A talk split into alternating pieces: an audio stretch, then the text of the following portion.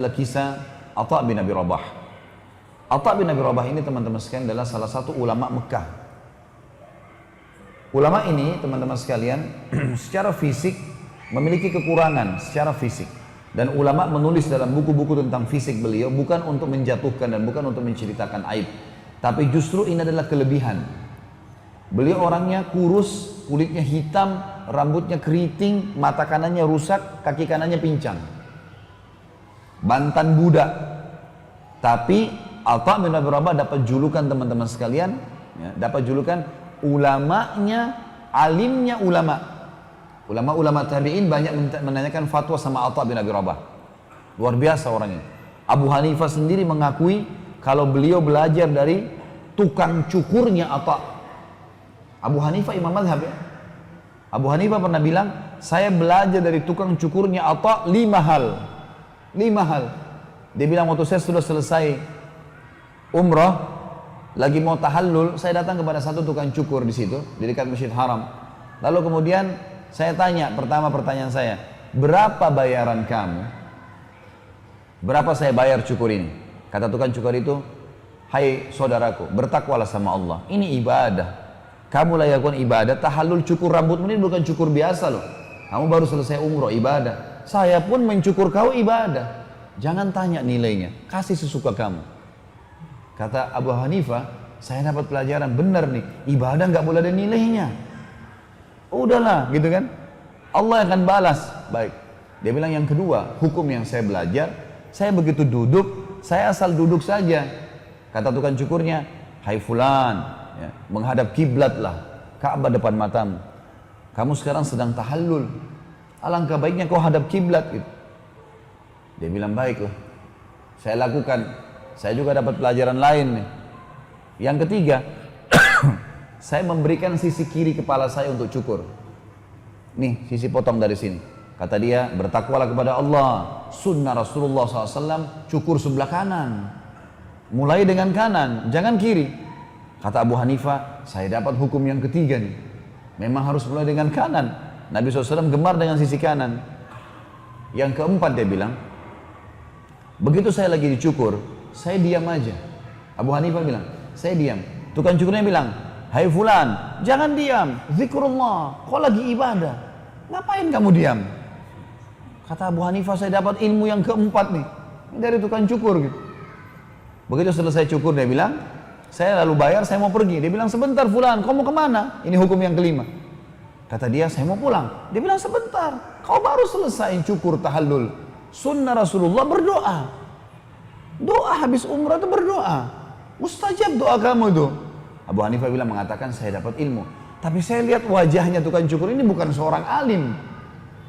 Kelihatan dari wajahnya orang biasa, bukan ulama gitu kan. Lalu saya tanya, saya mau tanya kamu atas nama Allah, dari mana kau belajar lima hal tadi itu? Yang kau ingatkan saya. Dia bilang, dulu waktu saya mencukur Atta bin Abi Rabah, Atta bin Abi Rabah ngajarin saya itu. Atta bin Rabah sudah meninggal nih. Abu Hanifah belajar lima fikih masalah tahallul, di tahallul, gara-gara tukang cukurnya Atta. Bayangin luar biasanya berkahnya ilmunya Atta itu. Atta sudah meninggal nih. Ini contoh saja. Atta bin Abi Rabah ini teman-teman sekalian punya banyak kisah, banyak kisahnya dan unik-unik kisahnya gini. Tapi salah satunya adalah Atta bin Abi Rabah ini pernah satu waktu dikeluhkan datang orang-orang Mekah mengeluh pada beliau. Keluhan-keluhan banyak sampai kepada beliau. Maka Atta bin Abi Rabah niat mau datang menuju ke khalifah. Khalifah didatangi waktu itu. Datanglah Atta bin Abi Rabah, dia naik keledai sampai ke depan istananya khalifah. Dari Mekah teman-teman ke negeri Syam, zaman itu satu bulan dengan kuda yang paling cepat. Kan e, ibu kotanya khilafah Umayyah waktu itu Damaskus, ibu kota Syria. Dari Mekah ke Damaskus ini satu bulan dengan kuda tercepat. Dia naik keledai bisa dua bulan. Dia pergi ke istananya khalifah untuk menyampaikan masalahnya muslimin. Ringkas cerita, tiba di istananya khalifah. Begitu dia mau turun dari keledainya, rupanya ada kereta kencana. Kalau kita sekarang mungkin mobil Alphard nih. Kereta kencana datang dengan enam ekor kudanya, keretanya mewah. Di dalam kereta ini ada orang lain namanya Atta Al-Khurasani.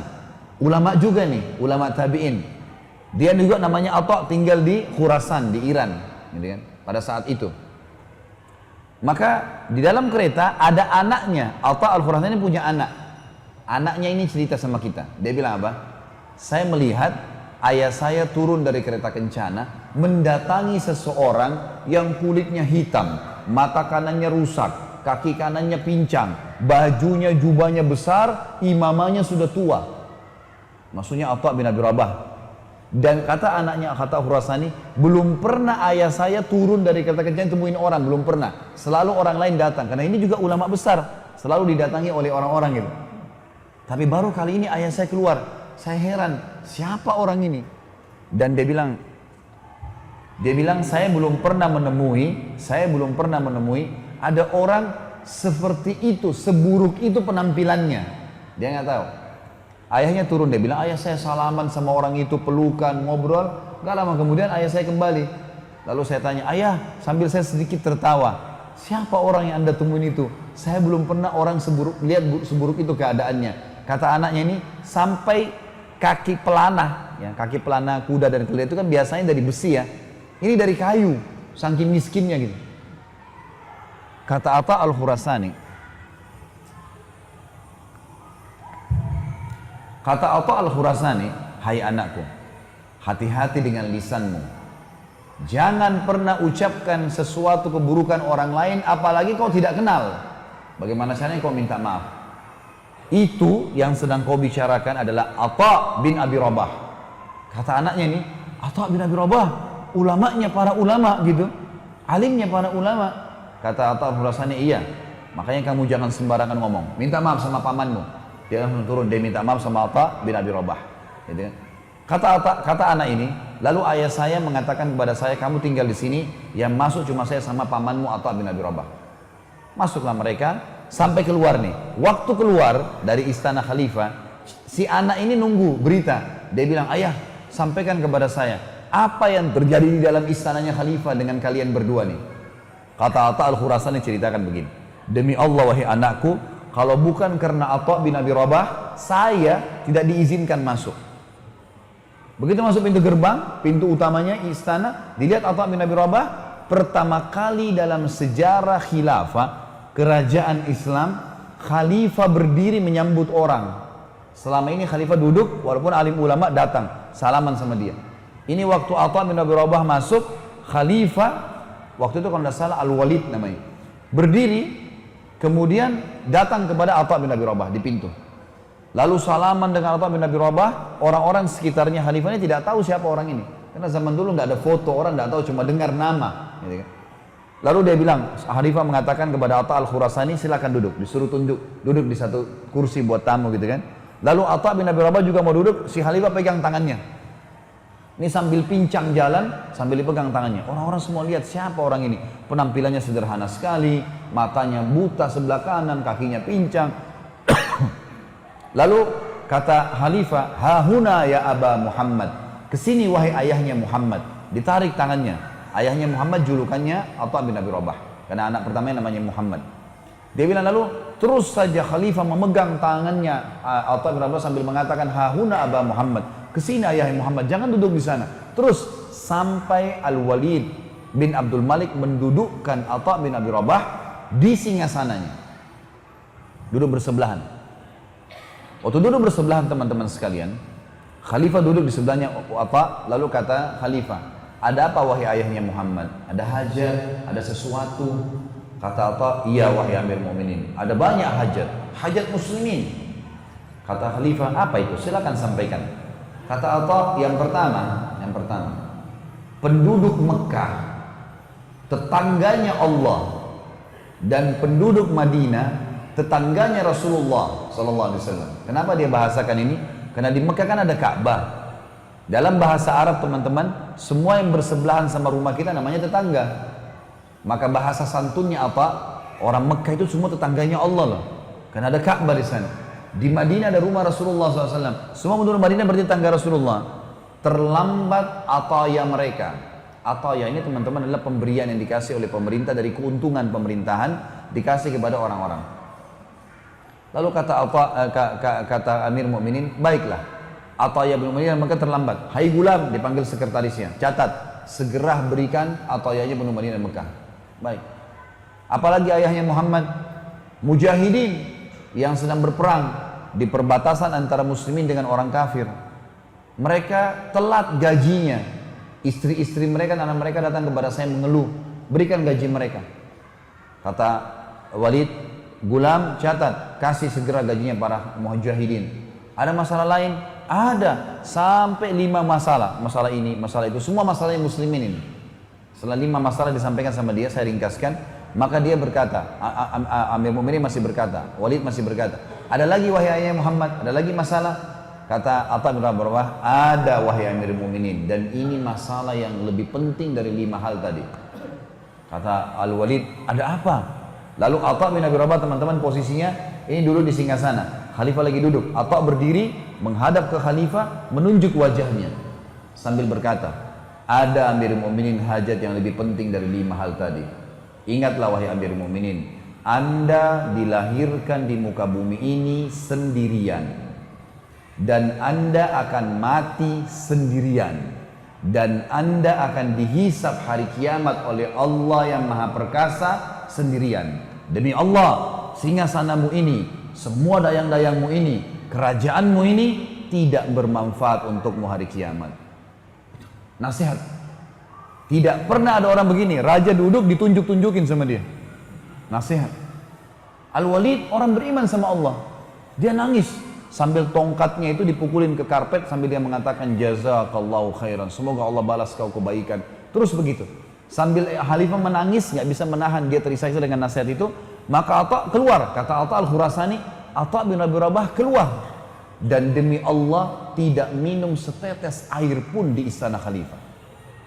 Nggak minum setetes air. Berapa banyak orang sekarang yang menjelaskan diri pada ulama sibuk dengan cari makanannya presiden, makanannya menteri, duduk ngobrol, apalah, bisa rekomendasi apa. Ini hajat muslimin semua, nggak lebih daripada itu. Lalu pada saat dia mau keluar dari istana, kata Atta al-Khurasani, kami dikejar oleh salah satu staf kerajaan, bawa satu kantong uang dinar emas, kasih. Kata dia, ini dari Amir Mu'minin buat anda, wahai Atta bin Abi Rabah. Sebagai balasan datang. Kata Atta, demi Allah saya datang bukan untuk itu. Kembalikan kepada Amir Mu'minin, ya, dan saya tidak akan terima. Pulang. Bagaimana Atta bin Abi Rabah teman-teman sekalian bisa terbentuk seperti ini? Karena dia tahu Raja pun itu manusia seperti dia biasa. Dia nggak butuh, dia butuh sama rajanya, seluruh raja. Allah sang pencipta yang akan membalas dia. Kisah yang lain, Atta bin Abi Rabah di musim haji pernah ditunjuk oleh Sulaiman bin Abdul Malik, khalifah yang lain. Menjadi mufti. Nggak boleh orang lain kasih fatwa di musim haji kecuali dia. Hanya dia saja yang boleh kasih fatwa. Karena memang musim haji ini teman-teman harus ulama yang khusus. Tidak boleh salah. Ya, kasus-kasusnya harus betul-betul detail Makanya di Saudi pun mufti-mufti musim haji itu tidak sembarangan dipilih oleh kerajaan Saudi. Ringkas cerita, Sulaiman mengeluarkan surat resmi, edaran resmi, kalau yang menjadi mufti di Mekah di musim haji untuk seluruh muslimin hanya Atta bin Abi Rabah. Yang lain nggak boleh. Ulama lain pun tidak ada urusannya, tidak boleh kasih fatwa.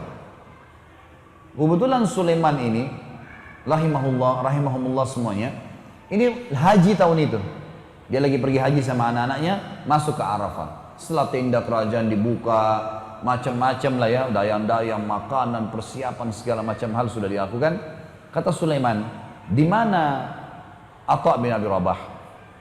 Kata pengawalnya, di kemahnya Amir Mukminin lagi banyak muslimin lagi antri nanya hukum. Kata Sulaiman Malik, saya mau ketemu. Saya mau ketemu. Kata mereka, baiklah, kami panggilin. Kata Sulaiman, tidak usah, saya ke sana. Pergilah Sulaiman ke sana didampingi dengan dayang-dayangnya, prajuritnya, anaknya datang bersama dia. Begitu tiba teman-teman sekalian di tempat itu, ya, di, di kemah, masuk dalam kemah, Sulaiman salaman sama Atta, Atta menyambutnya semua, duduklah. Setelah itu Atta bertanya, wahai Amir Mu'minin, wahai Amir Mu'minin, kenapa anda datang? Ada sesuatu yang bisa saya bantu? Kata Amir Mu'minin, iya, saya mau nanyakan masalah fatwa. Pertanyaan Atta begini, fatwa untuk anda pribadi atau fatwa pemerintahan ada bedanya nih gitu ya. kata Amir Mukminin atau Sulaiman ya fatwa buat saya pribadi ada hal-hal haji yang saya mau tanya tiba-tiba Atta berdiri lalu mengatakan wahai Amir Mukminin maafkan saya silakan anda keluar antri bersama muslimin. Antri luar kemah. Di sini, di Arafah, nggak ada bedanya antara raja dengan manusia biasa.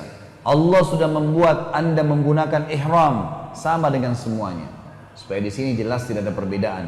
Dan mereka sudah antri kepanasan dari tadi untuk menanyakan fatwa pribadi. Kalau fatwa pemerintahan anda saya dahulukan. Karena wali amr harus didahulukan.